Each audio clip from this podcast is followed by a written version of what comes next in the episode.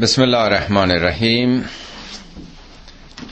سومین جلسه بررسی آیات سوره انبیا از آیه پنجا یکم به بعد. در آخرین آیات جلسه گذشته بحث آینده مطرح بود یعنی آینده بهشت و جهنم و آخرت. دو تا آیه انتهایی بحث جلسه گذشته به گذشته نگاهی داشت. قرآن همطور که بارها عرض کردم ترکیبی است از گذشته حال آینده. گذشته یعنی تاریخ حال یعنی معاصرین پیامبر که این کتاب با اونها آغاز شد. آینده منی سرنوشت بعدی انسان ها به اضافه طبیعت و شریعت. دو آیه انتهای جلسه گذشته اشارهی به تجربه رسالت حضرت موسی و هارون داشت. لقد آتینا موسی و هارون الفرقان و زیان و ذکر للمتقین. اشاره به اینکه ما به موسی و هارون هم فرقانی دادیم. یک عامل شناخت و تشخیصی و یه نور هدایتی و یک ذکر بیدار کننده برای کسانی که اهل کنترل نفس بودند. و آخرین آیش هم هازا ذکر مبارک. کن همینطور که برای موسی و هارون کتاب هدایت دادیم این هم یعنی این قرآن هم یه ذکر مبارکیه. ذکر یعنی وسیله بیداری آگاهی متذکر شدن مقابل نسیان یعنی فراموشیه. افانتم لهو منکرون آیا اون چیزی که باعث بیداری شما میشه آگاهی شما میشه و سراسر برکته؟ شما اینو دارین انکار می‌کنید این که برای خودتونه. تا اینجا رو خوندیم. از این به بعد از آیه 51 تا حدود 73 تجربه حضرت ابراهیم رو مطرح می‌کنیم. به تناسب سوره هایی که قبلا آمده بود درباره حضرت ابراهیم صحبت کردم. شاید تکراری باشه برای بعضیاتون ولی بالاخره قرآن یادآوریه دیگه. و بعدم چون در هر سوره اینا تکرار میشه شاید بیفایده نباشه که اشاره بکنم. بارها عرض کردم که در قرآن بیش از همه نام حضرت موسی اومده 139 بار. در حالی که نام پیامبر خود ما فقط چهار بار اومده. البته به عنوان نبی یا رسول فراوان آمده. ولی نام محمد فقط چهار باره. ولی موسی 139 بار. ولی حضرت موسی عمدتا به خاطر تجربه ای که با ملتش داشته یعنی اولین تجربه توحیدی اولین جامعه دینی که تشکیل شده بسیار مطرحه برای مسلمونا. که ببینن اوج و فرازهای اونها و سقوطشون یا صعودشون چگونه بوده. بعد از نام موسی نام ابراهیم در قرآن اومده. ولی ابراهیم به عنوان شخصیت خودش به عنوان یک مدل یک الگو به تعبیر قرآن میگه ملت ابیکم آین ابراهیم. این کلمه ملت به معنای آین با هیچ پیامبری پیوند نخورده. هیچ وقت ملت موسی ملت عیسی نداریم در قرآن. آین ابراهیم. ابراهیم بنیانگذار یک شیوه یک نحوه زندگی کردن و عبادت بود. در قرآن خطاب به پیامبر خودمون هم هست که ثم اوهینا الیک ان اتبع ملت ابراهیم. به تو وحی کردیم که پیرو ملت ابراهیم باش. یعنی آینی که او در هزارهای پیش بنیان گذاشت یه آین توحیدی و تسلیم کامل به خدا و فقدان هیچ انگیزه شرکامیز ابراهیم رو قرآن به عنوان اولین امام معرفی کرده. اولین کسی که همه امتحانات خدا رو طی کرد و در همش موفق شد و خداوند گفت انی جائل و کل ناس امامن حالا می‌تونی تو دیگه الگو بشی امام بشی. کلمه اصفه در قرآن دو بار اومده. به معنای رول مادل الگو. یه بار راجع پیامبر خود ماست یه بارم راجع به ابراهیمه. بنابراین این ویژگی ها در قرآن فراوان می‌بینیم تکرار میشه. میگه ابراهیم الذی وفا. ابراهیمی که وفا کرد به همه پیمانهایی که با خدا داشت. اصلا حج چیزی جز تبلور زندگی ابراهیم نیست. میگه برید حج فیه آیات بینات آیات فراوانی هست. کدوم آیاتی که تو حجه مقام ابراهیم. همین. قیام یک انسان. نگاه کنید یک انسان چگونه برخواست در دورانی که همه آلوده به شرک بودند منحرف بودن یک انسان چگونه برخواسته همه حج نمایش زندگی ابراهیم به صورت البته نمادین. اگر بخوام فیلمی از ابراهیم تهیه بکنیم مثل موسا بندهای مختلف داره. دوران نوجوانی. یه جوان 13 14 ساله 15 16 ساله بوده. دورانی که درگیر شد با افکار و اعتقادات پدرش و جامعهش. دورانی که هجرت کرد از سرزمین سبز و خرم بابل. آیاتی که مربوط به دوران اسکان فرزند و خانوادش در مکه بود و بعد مبارزات توحیدیش با نمرود. بخش های مختلف داره که در هر سوره به تناسب موضوع و محور اون سوره این رو بیان کرده. در 25 سوره قرآن داستان ابراهیم از زوایای مختلف اومده و در هر سوره بر حسب اینکه موضوع اون سوره چی هست ابراهیم به عنوان شاخص و نمونه است. حتی نمونه مهمان نوازی نمونه محبت و مدارا نمونه حجت و استدلال و دلیل و منطق نمونه براعت و سرسختی و جدی بودن در برابر دشمنان نمونه ایثار از خودگذشتگی و ارزش های انسانی رو ابراهیم در قرآن به نمایش گذاشته. همینطور که می‌دونید سر ابراهیم رقابته. هم یهودی ها او رو یهودی می‌دونن هم مسیحی ها و هم ما مسلمون ها یعنی پدر امت های توحیدی است. در حال این مقدمه رو عرض کردم که ما وارد یه بخش از زندگی ابراهیم مربوط به دوران نوجوانیش میشیم. بسم الله الرحمن الرحیم و لقد آتینا ابراهیم رشده من قبل و کنا بهی عالمین ما به ابراهیم از قبل رشد او را داده بودیم چون دو تا آیه قبل و لقد آتینا موسا و هارون بود ما به موسا و هارون تشخیص رو دادیم نورانی کتاب نورانی رو دادیم ذکر دادیم. خب قبل از موسا ابراهیم بوده دیگه. پس ابراهیم هم در حالا شاید دو سه هزار سال قبل کمتر یا بیشتر اونم به یه رشدی رسیده بود. یعنی اونچه که لازمه رشد ابراهیم بود آگاهی هایی که برای او لازم بود ما بهش دادیم. اینجا نمیگه من دادم. ما هم میشه مجموعه عوامل و علت هاست نیروهای مثبتی که در جهان هست. قوانینی که وجود داره تلاشی که خود ابراهیم برای شناخت کرد. تو این سوره صد و دو بار خدا ما گفته هشت بار فقط من. عمدتا نقش مجموعه جهان هستی رو برای رشد و ترقی و تعالی که انسان نشون میده. خب ما به ابراهیم قبل از موسا و هارون رشدی داده بودیم و کنا بهی عالمین. ما آگاه بودیم به او. یه وقت یه معلمی قافل از شاگردانش نمی‌دونه که نیازهای تربیتی و تعلیمی شاگردان چگونه است. خب استعدادای او پژمرده میشه. یه وقت معلم آگاهه کاملا مراقبه و به تناسب درک و فهم و استعدادای او آگاهی هایی بهش میده.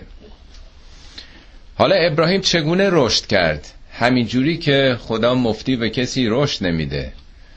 رشد مربوط به تلاش و تکاپوی خود انسانه. انسانه که باید تلاش بکنه تا از درونش بجوشه و به رشد برسه. میگه آب کم جو تشنگی آور به دست. تا بجوشد آبت از بالا و پست. از اگه تو خودت تلاش بکنی از درون خودت میجوشه. یه کشت جان را کش جواهر مزمر است. در خاک وجود شما استعداد این که جواهر پرورش بده وجود داره. در خاک زراعت وجودتون می‌تونه جواهر بده بیرون. ابر رحمت پرز آب کوسر است. ابر رحمت خدا که پرز آب کوسر یعنی تو استعداد و قابلیت جواهر پروراندن و تولید کردن داری؟ از وجودت جواهر می‌تونه بیاد بیرون؟ معارف و اخلاق و حکمت های مختلف. امکانات خودم که همیشه هست ابر رحمت خدام هست. پس ابراهیم در سایه ابر رحمت خداوند به چنین بالندگی و باروری رسید. چگونه؟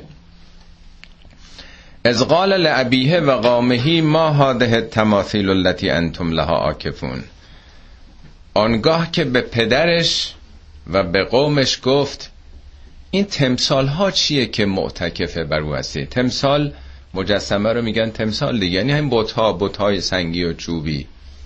نمیگه این معبودانی خدایان. این سنگ و چوبا چیه که آکف اونجا هستید؟ آکف اعتکاف دیگه. مردم میرن تو مساجد یه هفته میمونن. اعتکاف یعنی ملازم جایی و چیزی شدن موندن یه جا.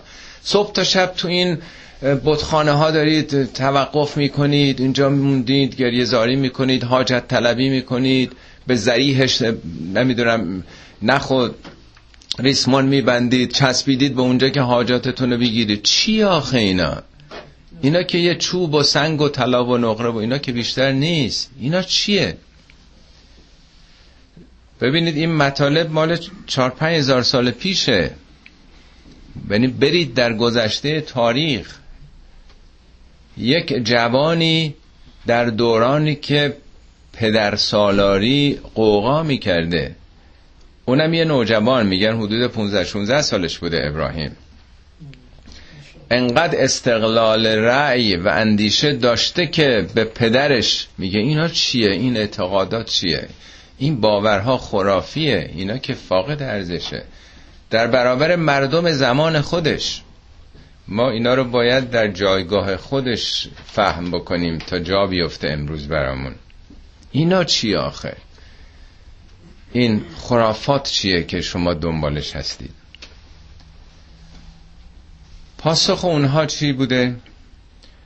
قالو وجدنا آباءنا لها آبدین گفتن ما پدرانمون رو بر این افکار و اندیشه ها یافتیم. یعنی تقلید. ما چه می‌دونیم؟ به حال همیشه همین جوری بوده دیگه. یعنی برای آدما پدرانشون همیشه خیلی مهمه. ممکنه طرف 70 80 سالش باشه ولی نه که از بچگی همیشه پدرش براش سمبل علم و درک و دانش بوده. همیشه آدم اهمیت رو به افکار و اندیشه نسل های قبلی میده.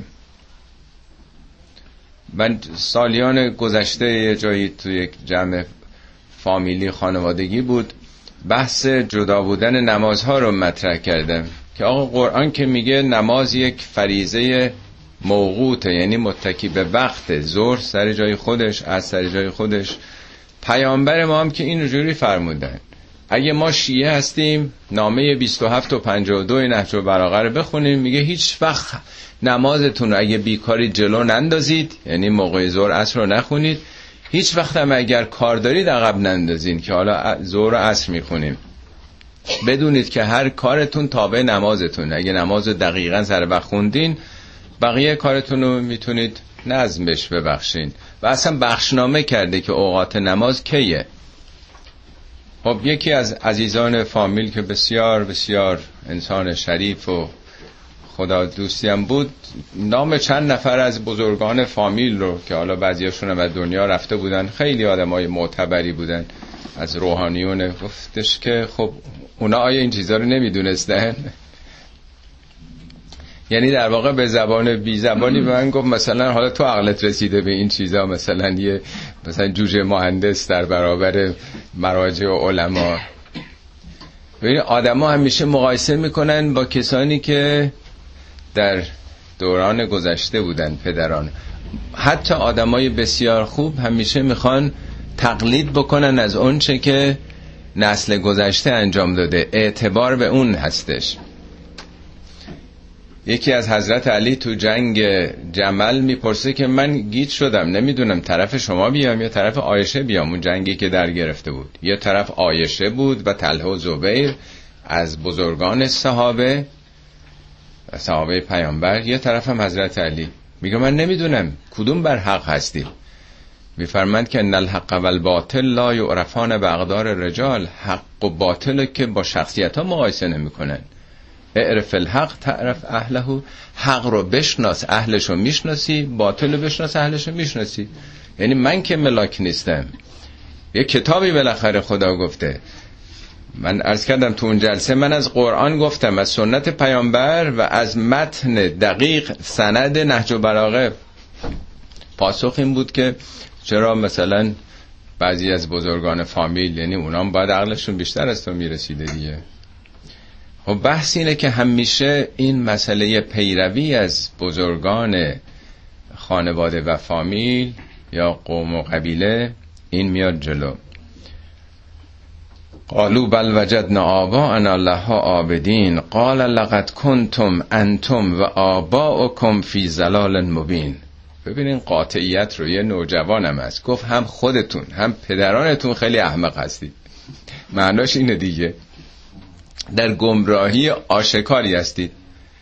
یعنی خیلی پرتید. هم خودتون و هم پدرانتون. یعنی وقتی مسئله حقه دیگه شوخی نیست. بله البته خوب این کارها هم باید باشه ولی شاید چه بسا اگر اینطوری باشه شاید بعضی وقتا ما هزار جور اما و اگر می‌ذاریم. نه خیلی قاطع قاطع و روشن. هم خودتون گمراهید اونم خیلی گمراه. لفی زلال المبین. هم پدرانتون گمراه بودن. امام و معموم هر دو اشتباه کردید. که مطلب روشنه. قالو اجئتنا بالحق ام انت من اللائبین؟ گفتن یه حقی رو داری مطرح می‌کنی یا شوخیت گرفته.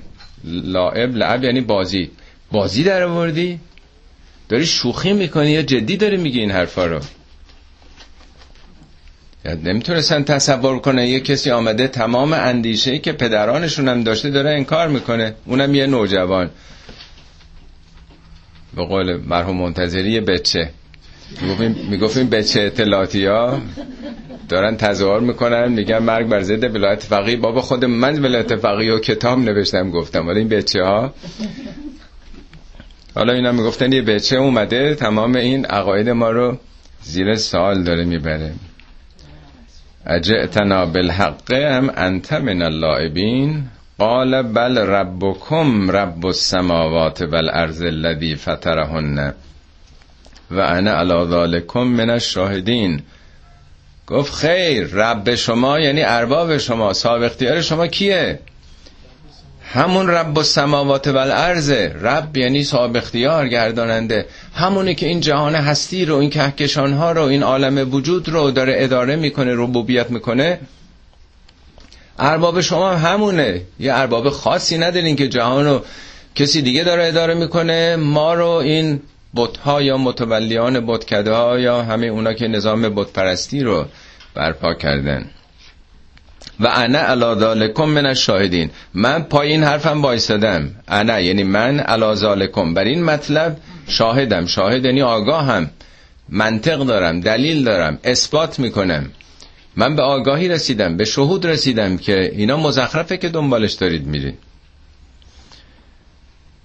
و تالله لعکیدن اسنامکم بعد ان تولوا مدبرین به خدا قسم یه فکری برای این بوتاتون خواهم کرد وقتی حالا رفتید. یعنی خیلی قاطعیت می‌خواد خیلی جرأت هم می‌خواد. یه جوانی هم هست. سوگند به خدا لعکیدن کید یعنی نقشه یعنی برنامه یعنی چارجویی این تدبیر. یه تدبیر یه فکری بالاخره برای این بوتاتون خواهم کرد.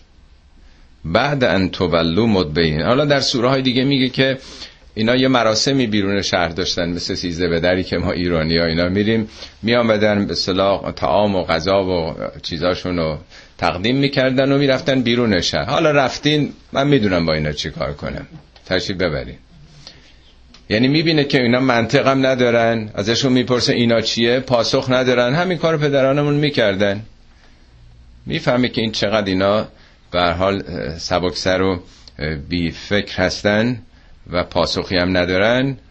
به حال حرف جدی خودش رو هم مطرح می‌کنه. این داستان رو البته در سورهای مختلف باز کرده بیان کرده. اینجا به اجمال داره میگذرونه. این آیات دوران مکیه هنوز. خب اینا رفتن حالا تو مراسم فستیوالشون بیرون شهر رو. بتکدم خالیه. در سوره صافات به خصوص توضیح میده که ابراهیم وارد اونجا میشه. یواشکی هم وارد میشه. یه فراغ الا آل یعنی جیم شدن یواشکی از کنار رفتن. بعدم اول میره سراغ این بوتا میگه چرا چیزی نمی‌خورید؟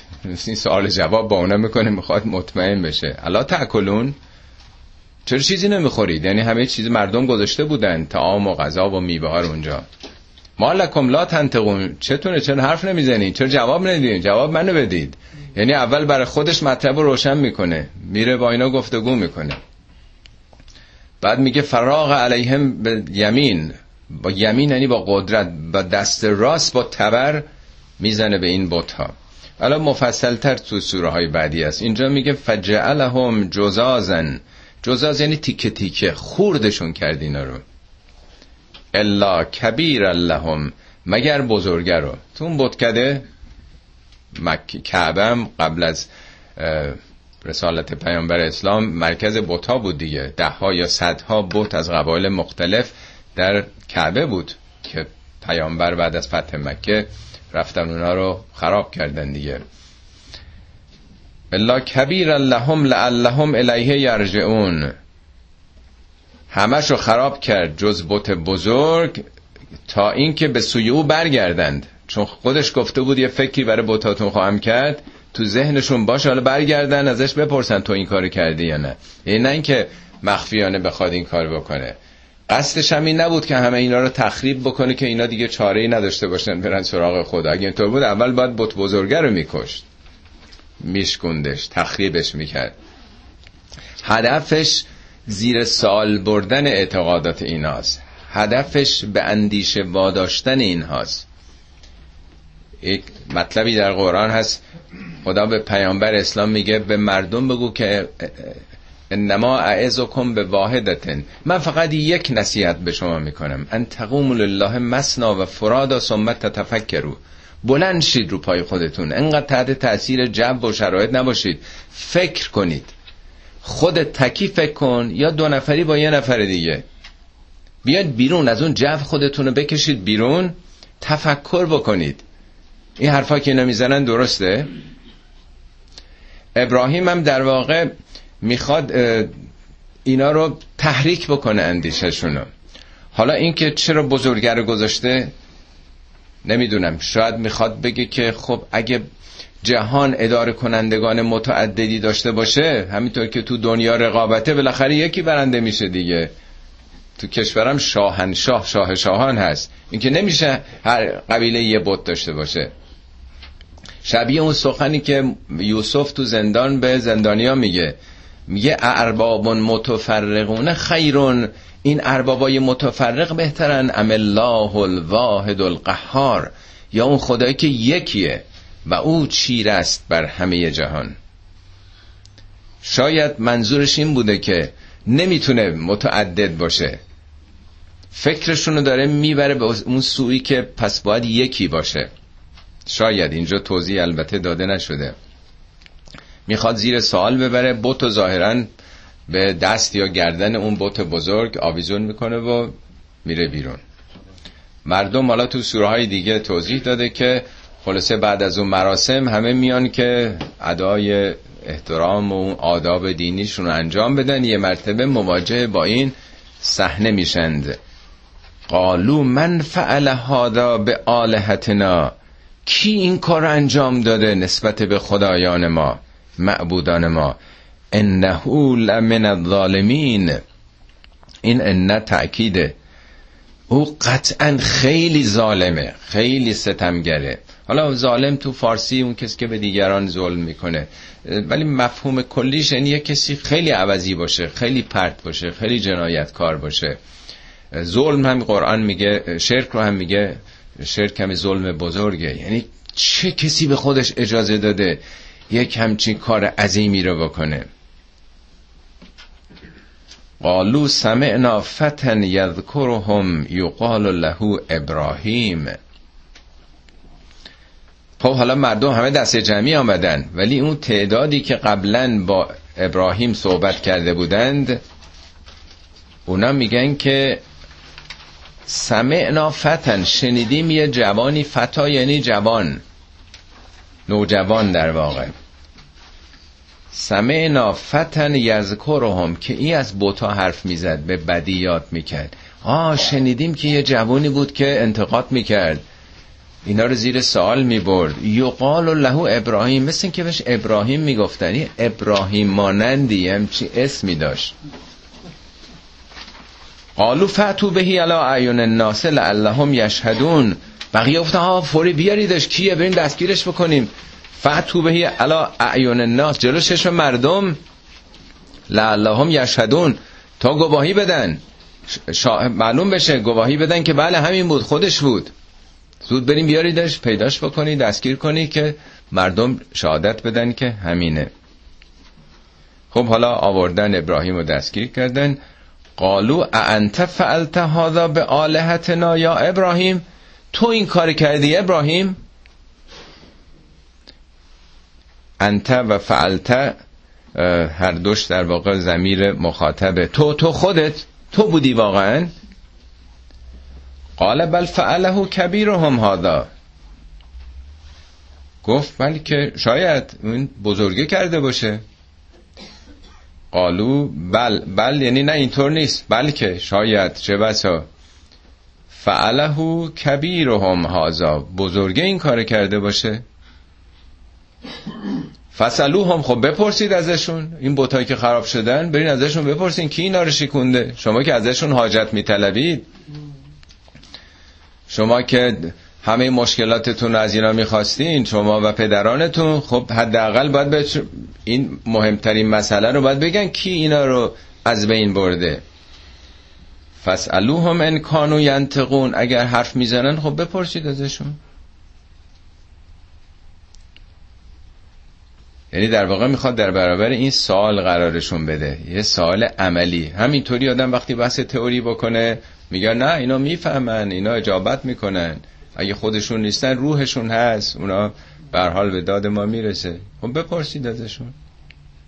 حالا ممکنه بگیم که ابراهیم چرا دروغ گفت؟ دروغ فریب دادن مردمه نیست؟ دروغ چرا بده؟ برای اینکه مردم فریب میدیم.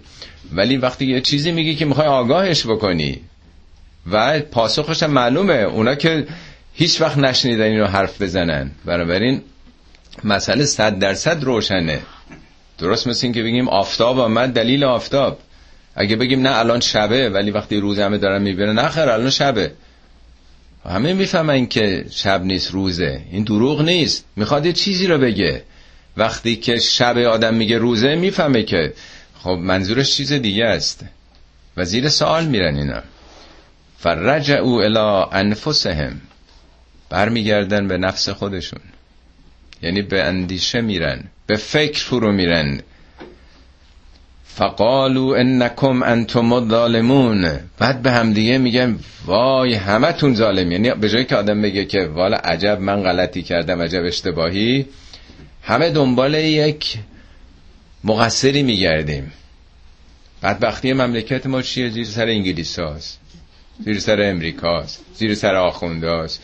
همه دنبالی نسیم که ما نیستیم. تو هر مجلسی بریم همه میگن ایرونیا ایرونیا اینجوری هن دیگه. ایرونیا همه دیر میان. حالا بنده خودم سر وقت میام.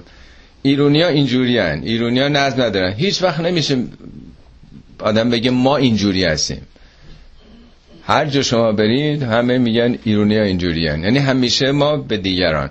یعنی اینا برگشتن به همدیگه گفتن که عجب آدمای گمراه هستین. ببینید اول آیه 60 59 بیاریم میگه هر که این کارو انجام داده باشه انه لمن ظالمین این خیلی ظالمه.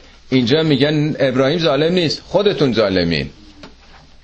که اینقدر احمقانه رفتین دنبال این بوت ها یعنی به این نتیجه توده های مردم می‌رسن و به همدیگه این نتیجه گیری رو بیان می‌کنند. ابراهیم هم همینو می‌خواستی که مردم به فکر فرو برن اندیشه بکنند. ثم نکسو علی رؤوسهم. بعد سراشون میفته پایین. نکسو علی رؤوسهم یعنی خجالت می‌کشن. از یه نوجوانی یه بچه 15 16 ساله ای که همه اینا رو مات کرده. ثم نکسو علی رؤوسهم لقد علمت ما هؤلاء ینتقون تو فهمیدی که اینا حرف نمی‌زنن؟ پس تو فهمیدی که اینا حرف نمی‌زنه سه چار, سه چار هزار سال پیش مردم اون دوره فهمیدن که سنگ و چوب حرف نمی‌زنه. ما در هزاره سوم زری های سیار داریم در شهرهای مختلف میره. مردم به اینا متوسل میشن که این زری ها حاجتشون رو بدن. این شرماور نیست که ما نفهمیدیم. اون مردم فهمیدن سرفکنده شدن که باید حاجات رو از خدا باید گرفت. اتفاقا راجع به انبیا هم در قرآن هست. شما سوره ماعده آیه 76 رو نگاهی بش بکنید. راجع به حضرت عیسی ابن مریمه که این همه مردم حاجاتشون رو از او میطلبند صلیب می‌کشن فکر می‌کنن او شفا میده. در قرآن میگه که اول میگه که مسیح پسر مریم فقط رسول خدا بود. قبل از اونم پیامبران زیادی آمدن. اینا هر دوتا غذا میخوردن مریم و عیسی. هر دو بازار می‌رفتن برای خرید. آیا به جز خدا به جایی که خدا رو بپرستید حاجاتتون از خدا بخواین؟ اتعبدون من دون الله مالا یملک ذرن ولا نفعا. اینا که بشرن مالک نفع و ذری برای شما نیستن عیسی و مریم. به اهل کتاب بگو انقدر قلوف نکنید به مسیحی ها انقدر یه انسان بزرگ نکنید. شفاتون و حاجاتتون از او بطلبید. به ناحق. دنبال افکار و اندیشه های ملت هایی که قبلا بودن و این فکرها رو جا انداختن نباشین. ببینید اینجا دقیقا همین آیات راجع به حاجت خواستن از عیسی که به ازن خدا او زمان خودش کارایی می‌کرد. حتی میگه اونم کاری نیست. هرچی هست فرمان خدا هست ابراهیم هم در واقع همینو داره میگه. اون مردمم لحظه ای به فکر فرو رفتند. و به خود آمدند. قال افتعبدون من دون الله ما لا ینفعکم شیئا ولا یضرکم؟ ابراهیم گفت آیا به جز خدا به جای خدا چیزایی رو میپرستید که نه نفعی به شما می‌تونن برسونن نه ضرری؟ نه اینکه بت پرستی ضرری نداره. اونا نمی‌تونن برسونن. اون چوبه اون سنگه اون یه ذریه طلا و نقره است. اونا نمی‌تونن حاجت آدم رو بدن. نه تو اگه دنبال بوت نری بوت ها می‌تونن به تو صدمه ای برسونن. چون مردم از ترسه. از اینکه ممکنه رو مریض بکنن ممکنه که قحطی بشه خوشسالی بشه. میگه اینا نه ضرری به شما می‌تونن بزنن نه نفی نقشی ندارن. حالا بوت ها که اصلا موجود نبودن پیامبران و اولیاء خدا یا خانواده اون بزرگان اینا مدل ها و الگوهای ما هستن. ما باید مطابق زندگی اونا از اونا درس بگیریم. اونا اسون اونا رول مدل انسان ها هستند. نه برای حاجات ما. اصلا نقش عوضی ما داریم ایفا می‌کنیم. به جایی که پیرو اونا باشیم. پا جای پای اونا بذاریم. شیعه یعنی کسی که پی کسی میره. نه اینکه او رو پی حاجت های خودش بفرسه که اینو برین بگیرید اونو برین بگیرید. مشکل از همین جاست نه اینکه اون بزرگان و انسان بخواد نفی بکنه. اونا بهترین پرچمداران توحید در زمان خودشون بودن. ما به انحراف رفتیم که نقش اونها رو در جای دیگه جستجو می‌کنیم. میگه افتعبدون من دون الله ما لا ینفعکم شیئا ولا یضرکم شیئا. یعنی به هیچ چیزی هیچ کاری نمی‌تونن براتون بکنن. اف لکم ولما تعبدون من دون الله. افلا تعقلون؟ اف بر شما وای بر شما. هم بر شما و آنچه که به خدا دارید میپرستید. آیا عقلتون رو به کار نمیندازید؟ ببینید این شجاعت و شهامت رو یه جوانی در برابر مردم زمان خودش. ما به عنوان قصه می‌خونیم اگه تجسم بکنیم که کی و چه زمانی داره این حرفا رو می‌زنه اهمیتش رو بهتر می‌فهمیم. افل لکم. وای بر شما. اف در واقع یک نوع بیان زشت بودن و محکوم کردن یه فکره. وای بر این فکرتون و وای بر این ولایت مطلقه فقیهتون. کسانی که پرستنده این حرفا هستند. افلا تعقلون؟ آیا عقلتون رو به کار نمی‌برید که هیچ کسی نمی‌تونه اون ولایت خدایی رو داشته باشه؟ خب پاسخ چیه؟ همیشه مستبدین قدرت پرستان وقتی جواب ندارن جوابشون مشته. جوابشون زوره. قالو حرقوه. گفتن بسوزونیدش. قالو کیا گفتن؟ ببین اینا همه جای میگه قالو قالو نه اینکه یه آدمای خاصی فقط گفتن. یعنی این طیف جامعه است. توده های مردم. حالا گرایش پیدا کردن سرفکنده شدن. به همدیگه میگن عجب غلطی کردیم. تقصیر توه تقصیر توه. راست میگه اینا که حرف نمی‌زنن. یه عده می‌بینن هوا پسه. منافعشون به خطر افتاده. اونا که نون همین جهل مردم رو دارن می‌خورن. پشت این قضایای شرک و بت پرستی هستند. طبقاتی که کارشون اینه شغلشون اینه. دین دکان دنیاشون هست می‌بینه ای بابا اگه اینطور بشه که پس ما چی کاره ایم یادتونه سخنانی آقای طالقانی رو اول انقلاب میگه من از اولم گفتم که کار مردم به دست مردم بدید این شوراها رو را بندازیم. یه دی میگن که پس ما چی کاره ایم شما هیچ بروید پی کارتون بگذارید مردم سرنوشت خودشون رو تعیین بکنند. شما هیچ برید پی کارتون. خب همیشه این خطر هست. ما که تخصصی نداریم ما که درآمدی نداریم ما از طریق همین وجوهات داریم نون می‌خوریم. ما کجا بریم؟ بنابراین یه ده میگن بسوزونیدش. این جوانک گستاخو که به خودش اجازه داده بگیریدش بکشیدش. خطاب به خود همون عوام و ناس گروه های فشارشون دارن میگن به لباس شخصی ها دارن میگن. هر آتیشش بزنید. به اون متعصبینه. ونصرو آلهتکم ان کنتم فائلین اگه مرد عملید اگه اهل حرف نیستید که میگین دینداریم و فلان اگه مرد عملی اگه غیرت دارید این که آمده این کار می‌کنه بسوزونیدش آتیشش بزنیدش. کمک بکنید به خدایانتون. ونصرو آلهتکم دینتون در خطره. وا اسلاما جلوی فتنگرا رو بگیرید. حالا سوره های دیگه مفصل تر میگه که میگه جهنمی درست کردن. جهیمن. آتش هیزم فراوانی ابراهیم رو در اونجا قرار دادن. قلنا یا نار کونی بردن و سلامن علی ابراهیم. گفتیم ای آتش سرد و سلامت باش بر ابراهیم. قاعدتا آتش که سوزانه. سلامت هم نیست که می‌کشه انسانو. چه اتفاقی افتاده؟ این خاصیت ها از آن خداست. حالا معجزه شده. یا بر حال همینطور که میگن این چراغای قدیمی دیدین تلقی بود قبل از شیشه نمیسوخت. آتش به صلاح این چراغایی که فیتیله بود. پس میشه یه چیزایی نسوزن باشن. انسانم به یه جایی ارادش برسه که تأثیر نذاره در, در درون خودش. یعنی آدم تا نرسه به اون مراحل نمی‌تونه بفهمه که چقدر قدرت اراده انسان و ایمان انسان می‌تونه کارساز باشه. او رو در واقع ضربه ناپذیر بکنه.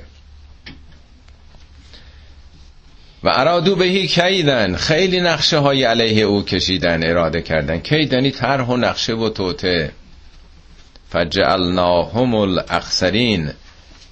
خسران یعنی ضرر. کیا ضرر بردن؟ اینا خودشون بیشترین ضرر رو بردن. بیشترین بازندگان این رقابت خودشون بودن نه ابراهیم. و نجیناه و لوتن. او رو نجات دادیم و لوت رو. لوت رو ظاهرا میگن برادر زدش بوده. اول کسی بوده که به ابراهیم گرایش پیدا کرده.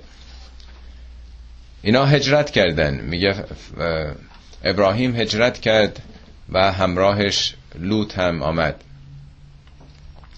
قال انی مهاجر الی ربی سیهدین. ابراهیم گفت من هجرت می‌کنم به سوی پروردگارم. او منو راهنمایی خواهد کرد. خب با هجرتشون از اون سرزمین دور میشن. نجات دادیم او بر نوت رو از اون کیدها و نقشه ها به کجا؟ الالارض التي بارکنا فی حال العالمین به سرزمینی که در اون سرزمین برکت نهاده بودیم برای جهانیان. بیت المقدس ظاهرا شامات اونجا. از این منطقه حالا من نمی‌دونم کجای بابل بوده حرکت می‌کنن به سمت پایگاه پیامبران بعدی بنی اسرائیل. و وهبنا له اسحاق و یعقوب نافلتن. ابراهیم در اون موقع فرزندی هم نداشت. البته اول اسماعیل میاد و بعد اسحاق. اسماعیل از کنیزش هاجر بوده و اسحاق از همسر اصلیش سارا. و اسحاق صاحب فرزندی به نام یعقوب میشه. یعقوب در واقع نوه ابراهیم بوده. یعنی نه تنها فرزنددار شد نوهدارم شد در زمان حیاتش. نه به عنوانی که حالا بچه دار شد. اینا هر کدوم پرچمداران توحید شدن در آینده. یعقوب دوازده تا پسر داشت که یکیش یوسف بود. بنی اسرائیل یعنی فرزندان یعقوب. اسرائیل لقب یعقوب بود. بنی اسرائیل امروز همه نسل اون دوازده فرزند یعقوبن. یعنی یه جامعه پدید آمد از نسل ابراهیم از نسل اسحاق در واقع از نسل اسماعیل هم که پیامبر ما و نژاد دیگه پدید آمد. و کلا جعلنا صالحین. همه اینا رو آدمای صالحی قرار دادیم. همشون مصلح بودن. همشون اصلاحگر بودن. یکی از یکی پاکتر و با تقواتر و جعلناهم ائمتا اینا همشون رو پیشوایانی قرار دادیم. یهدون به امرنا. پیشوایانی که مردم رو به امر ما نه به امر تاغوت ها و فرعون ها و نمرود ها مردم رو به فرمان ما دعوت می‌کردند. و آهینا الیهم فعل الخیرات. انجام کارهای خیر رو به اینها الهام کردیم و اقام الصلات و ایتا از زکات و کانو لنا آبدین به اینا انجام کارهای خیر برپایی سلات به معنای ارتباط با خدا و پرداخت زکات و دادن حقوق مردم و کمک مالی به مردم رو برای تزکیه نفس خود الهام کردیم و کانو لنا آبدین اینا فقط عبادتگر ما بودن. به جایی به کانو آبدین لنا لنا که مقدم میاد انحصار رو میرسونه. اینا فقط در برابر خدا سرخم می‌کردند سرسپرده و مطیع و خاکسار هیچ کسی دیگه ای نبودند. و لوتن همچنین لوت رو یاد بکن به مردم معرفی کن.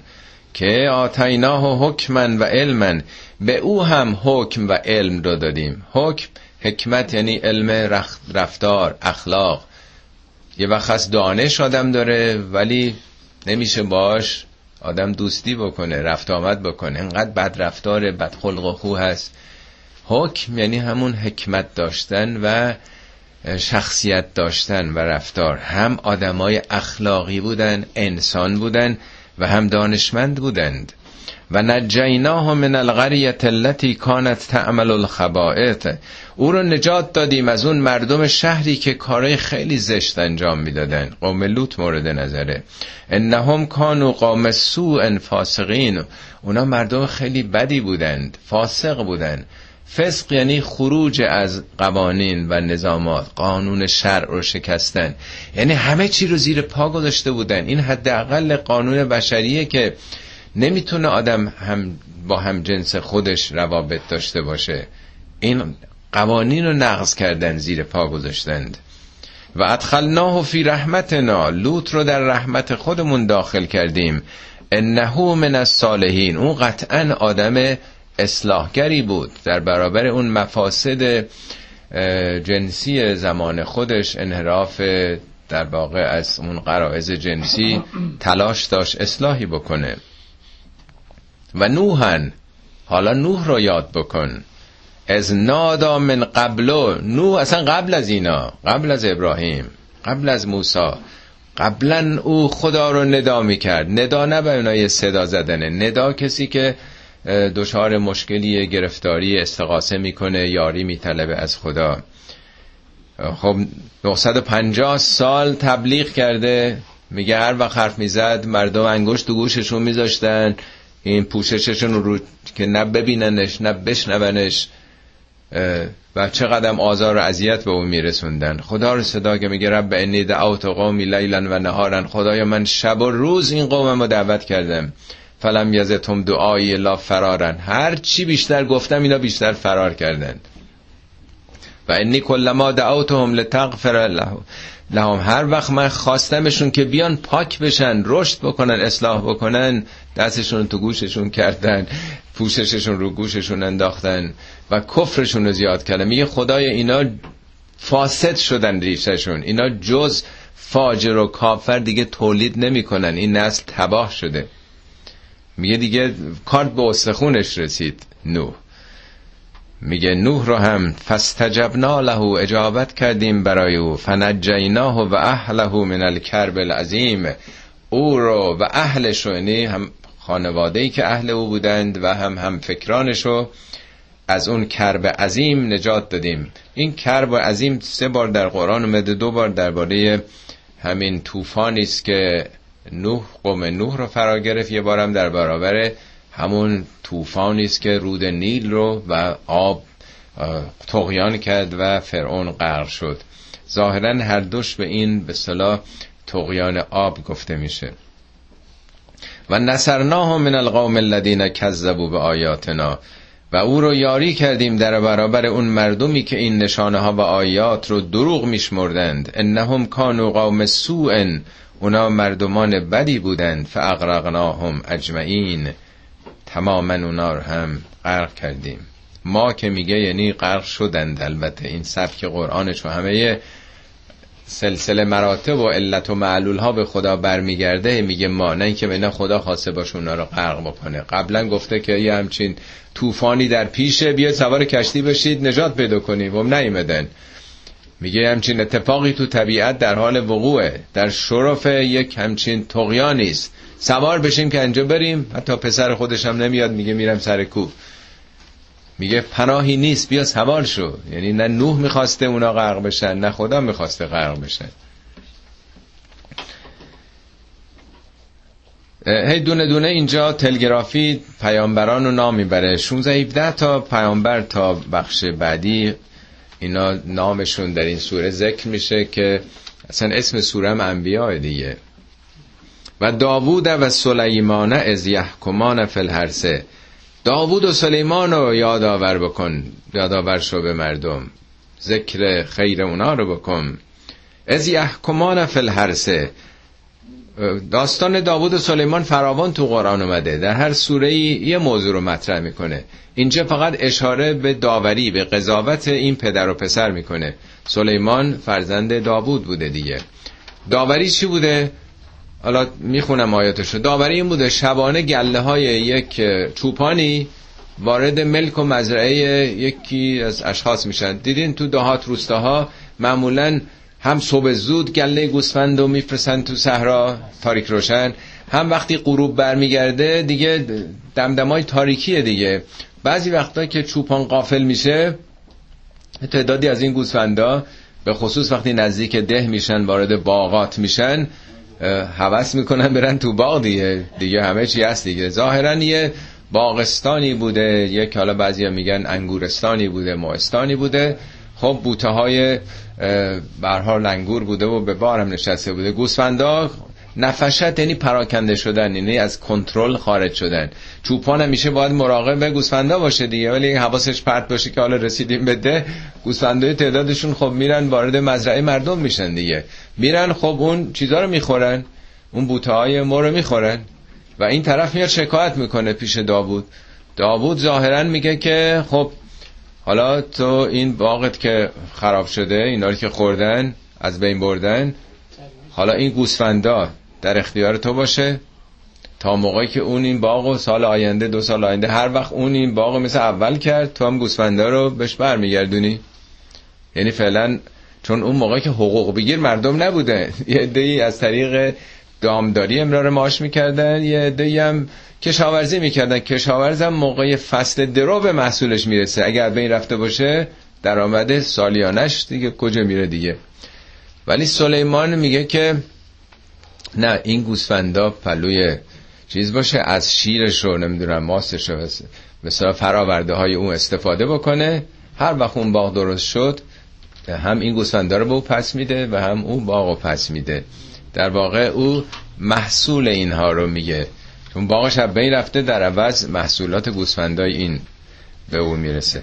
میگه و داووده و سلیمانه از یحکمان فلحرسه وقتی که داوری می‌کردن از نفشت فیه غنم القومه. داوری چه موقعی بود نفشه؟ یعنی پراکنده شدن گوسفندان در غروب در نیمه تاریکی. و کننا لحکم هم شاهدین. ما شاهد و مراقب بودیم به قضاوت و داوری اینا که اینها چی میگن؟ یعنی نشون میده پیامبران هم پس می‌تونن تفاوتهایی داشته باشن. و جالب اینی که سلیمان قرار بوده بعد از ابراهیم بعد از داوود عهدهدار اداره اون جامعه بشه. خود این به مردم نشون میده که این فرزند تیز هوشتر از پدرش هم هست. خود این شاید یک حکمت الهی بوده. ففهمناها سلیمان ما به سلیمان فهماندیم. اینجا که میگه ما نه اینکه خدا خواست تقلبی بکنه جواب سوال امتحان به سلیمان داد. این ما که میگه یعنی با خود تلاش و زیرکی سلیمان مسئله رو فهمید. و کلا آتینا حکمن و علمن همشونو هر دوشونو ما هم حکمت داده بودیم و هم دانش. از جمله و سخرنا مع داوود الجبال یسبحن و طیر و کنا فائلین از جمله ما مسخر کرده بودیم برای داوود کوه را که بر تسبیح می‌کردند. من بارها در سوره های مختلف که آمده توضیح دادم در این مورد. هم سوره نمل داشتیم که گذشتیم. هم سوره سبا این داستان بود و هم سوره صافات بود. در تفاسیر قدیمی گفتن که کوها تسبیح می‌کردن یعنی داوود خیلی خوب بلد بود نی بزنه. چهره داوودی زیبایی هم داشت. وقتی نی می‌زد دیگه کوه و دشت و صحرا مثل ارکست با او میخوندن. خب هم چیزی که آخه نمیشه. اولا خب کوه صدا رو برمیگردونه. هر کدوم هم جلو کوه وایسیم داد بزنیم صدا برمیگرده. این که هنر نیست. تازه داوود که یه خواننده نبوده خواننده تلویزیونی که بگیم. حالا هنر داوود این بوده که صوت خیلی خوبی داشته. خب این ربطی به علم و حکمتش نداشته. مربوط به هنجرشه هنجره هم خدا داده. مسئله تسبیح کوه اینی که قرآن میگه که همه هستی خدا رو دارن تسبیح می‌کنن یعنی در خدمت سیستم هستن. کوه در خدمت داوود قرار گرفته. داوود چیکار کرده؟ این همه تو قرآن داره میگه که راه استخراج فلزات رو یاد گرفت که چگونه آهن رو زوب بکنه.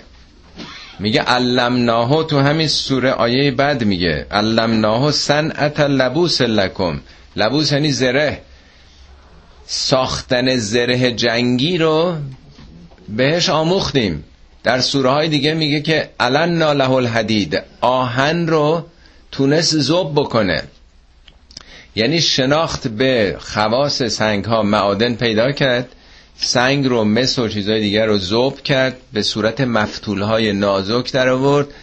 قرآن میگه قدر فسه اندازه بذار در این حلقه ها. قبلا باید یه چیز سنگین آهنی تن می‌کردن تکون نمی‌تونستن بخورن تو جنگ. ولی یه زره ممکن بوده پنج کیلو بشه. یه چیز توری فلزی سبک تن می‌کردن هم سر و هم بدن رو می‌تونست بپوشونه. قبلا قطعات آهن بود. خب این میگه که برای که لتحسه نکن من بحث کم در برابر جنگ آسیب جنگ بتونه شما رو حفظ بکنه.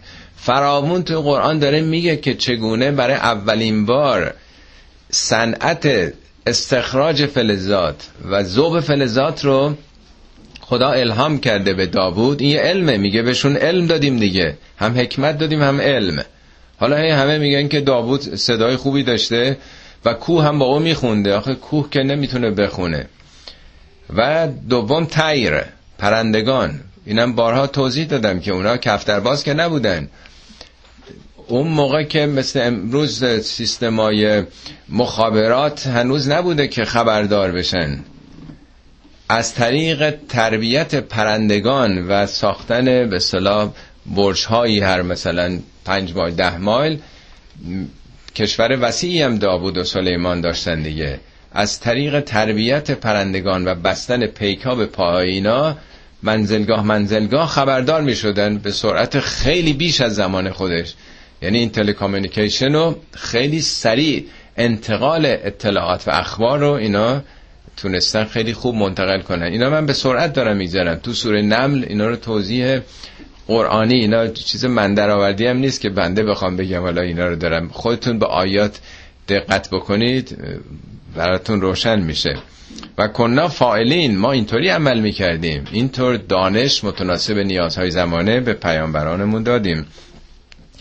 و اینم توضیح دادم. و علمناه صنعت لبوس لکم. صنعت لباس به منظور زره نشان دادیم بهش آموختیم لتحسنکم من بعثکم تا در برابر این خشونتاتون که به هم حمله می‌کنید میجنگید مردم رو حفظ کنه فهل انتم شاکرون. آیا شکر این نعمت رو به جا میارید؟ که یک همچین رهبری یک همچین آموزش هایی براتون وجود داشته؟ چند سال پیش بود که این آیات رو باز میخوندیم اونجا اشاره کردم. خدا رفتگان همه شما رو رحمت کنه. مرحوم پدر می‌گفتن که خب خدا اینجا چرا صنعت شمشیر و نیزه رو به داوود نیاموخته؟ صنعت زره رو آموخته. بله دیگه. خود این مهمه که خدا در واقع سیستم دفاعی رو به ما آموزش میده. نمی‌خواد تهاجمی و تعرضی ما عمل بکنیم. ولی سلیمان ریح آصفتن. برای سلیمان باد سخت رو باد طوفانی رو رام کردیم. یعنی قدرت بهره برداری از انرژی باد رو به او آموختیم. حالا چی کار می‌کرده؟ نمی‌دونیم.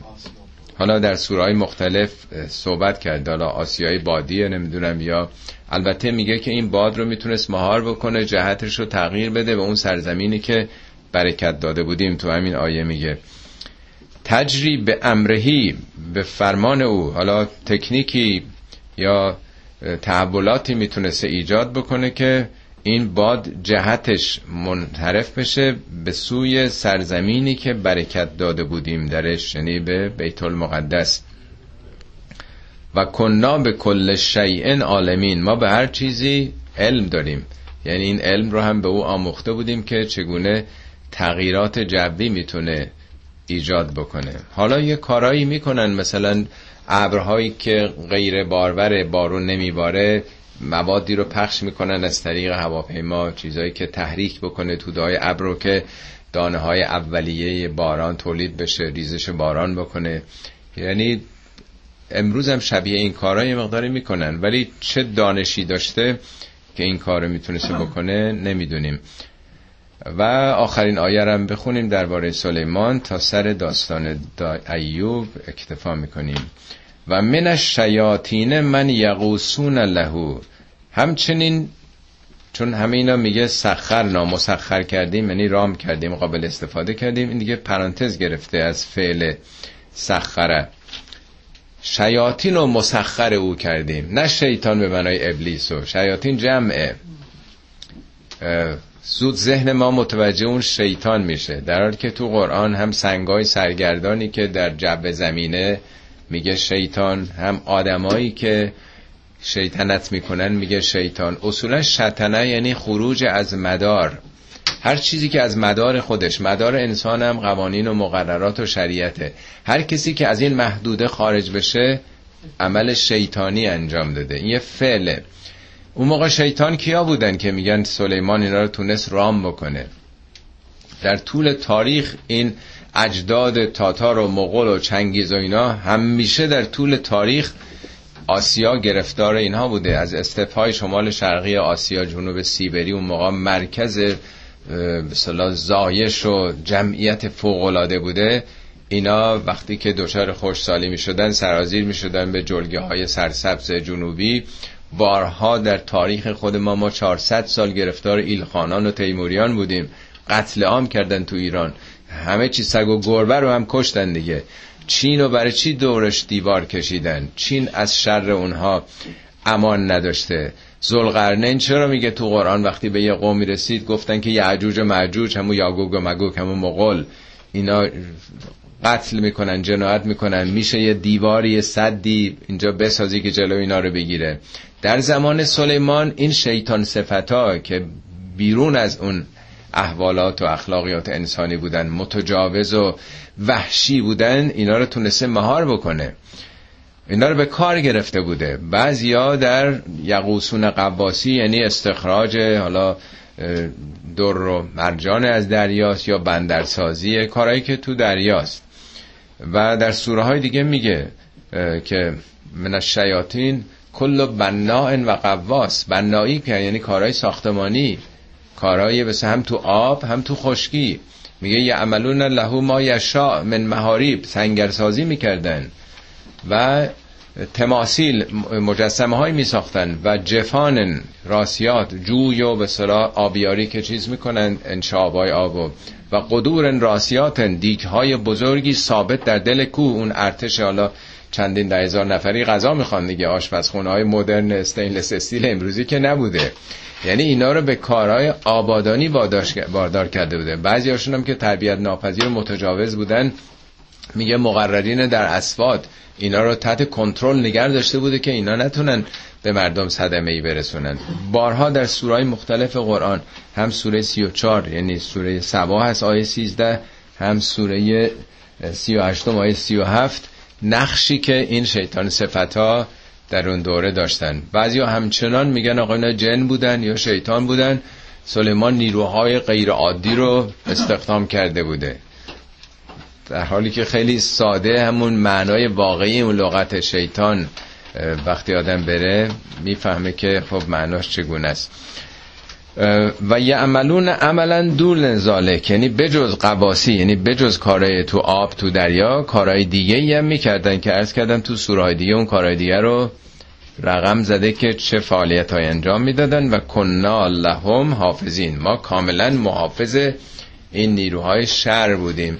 یعنی سلیمان علت اینکه تونست توفیق پیدا بکنه برای اینکه اول امنیت به وجود آورد در سایه امنیت آبادانی و شکوفایی و رشد اقتصادی پدید آمد که در سورهای دیگه این رو باز کرده. پس یکی از توفیقات بزرگ سلیمان ایجاد امنیت بود از طریق کنترل و مهار نیروهای تخریبی و کار مثبت کشیدن از اونها. صدق الله العلی العظیم.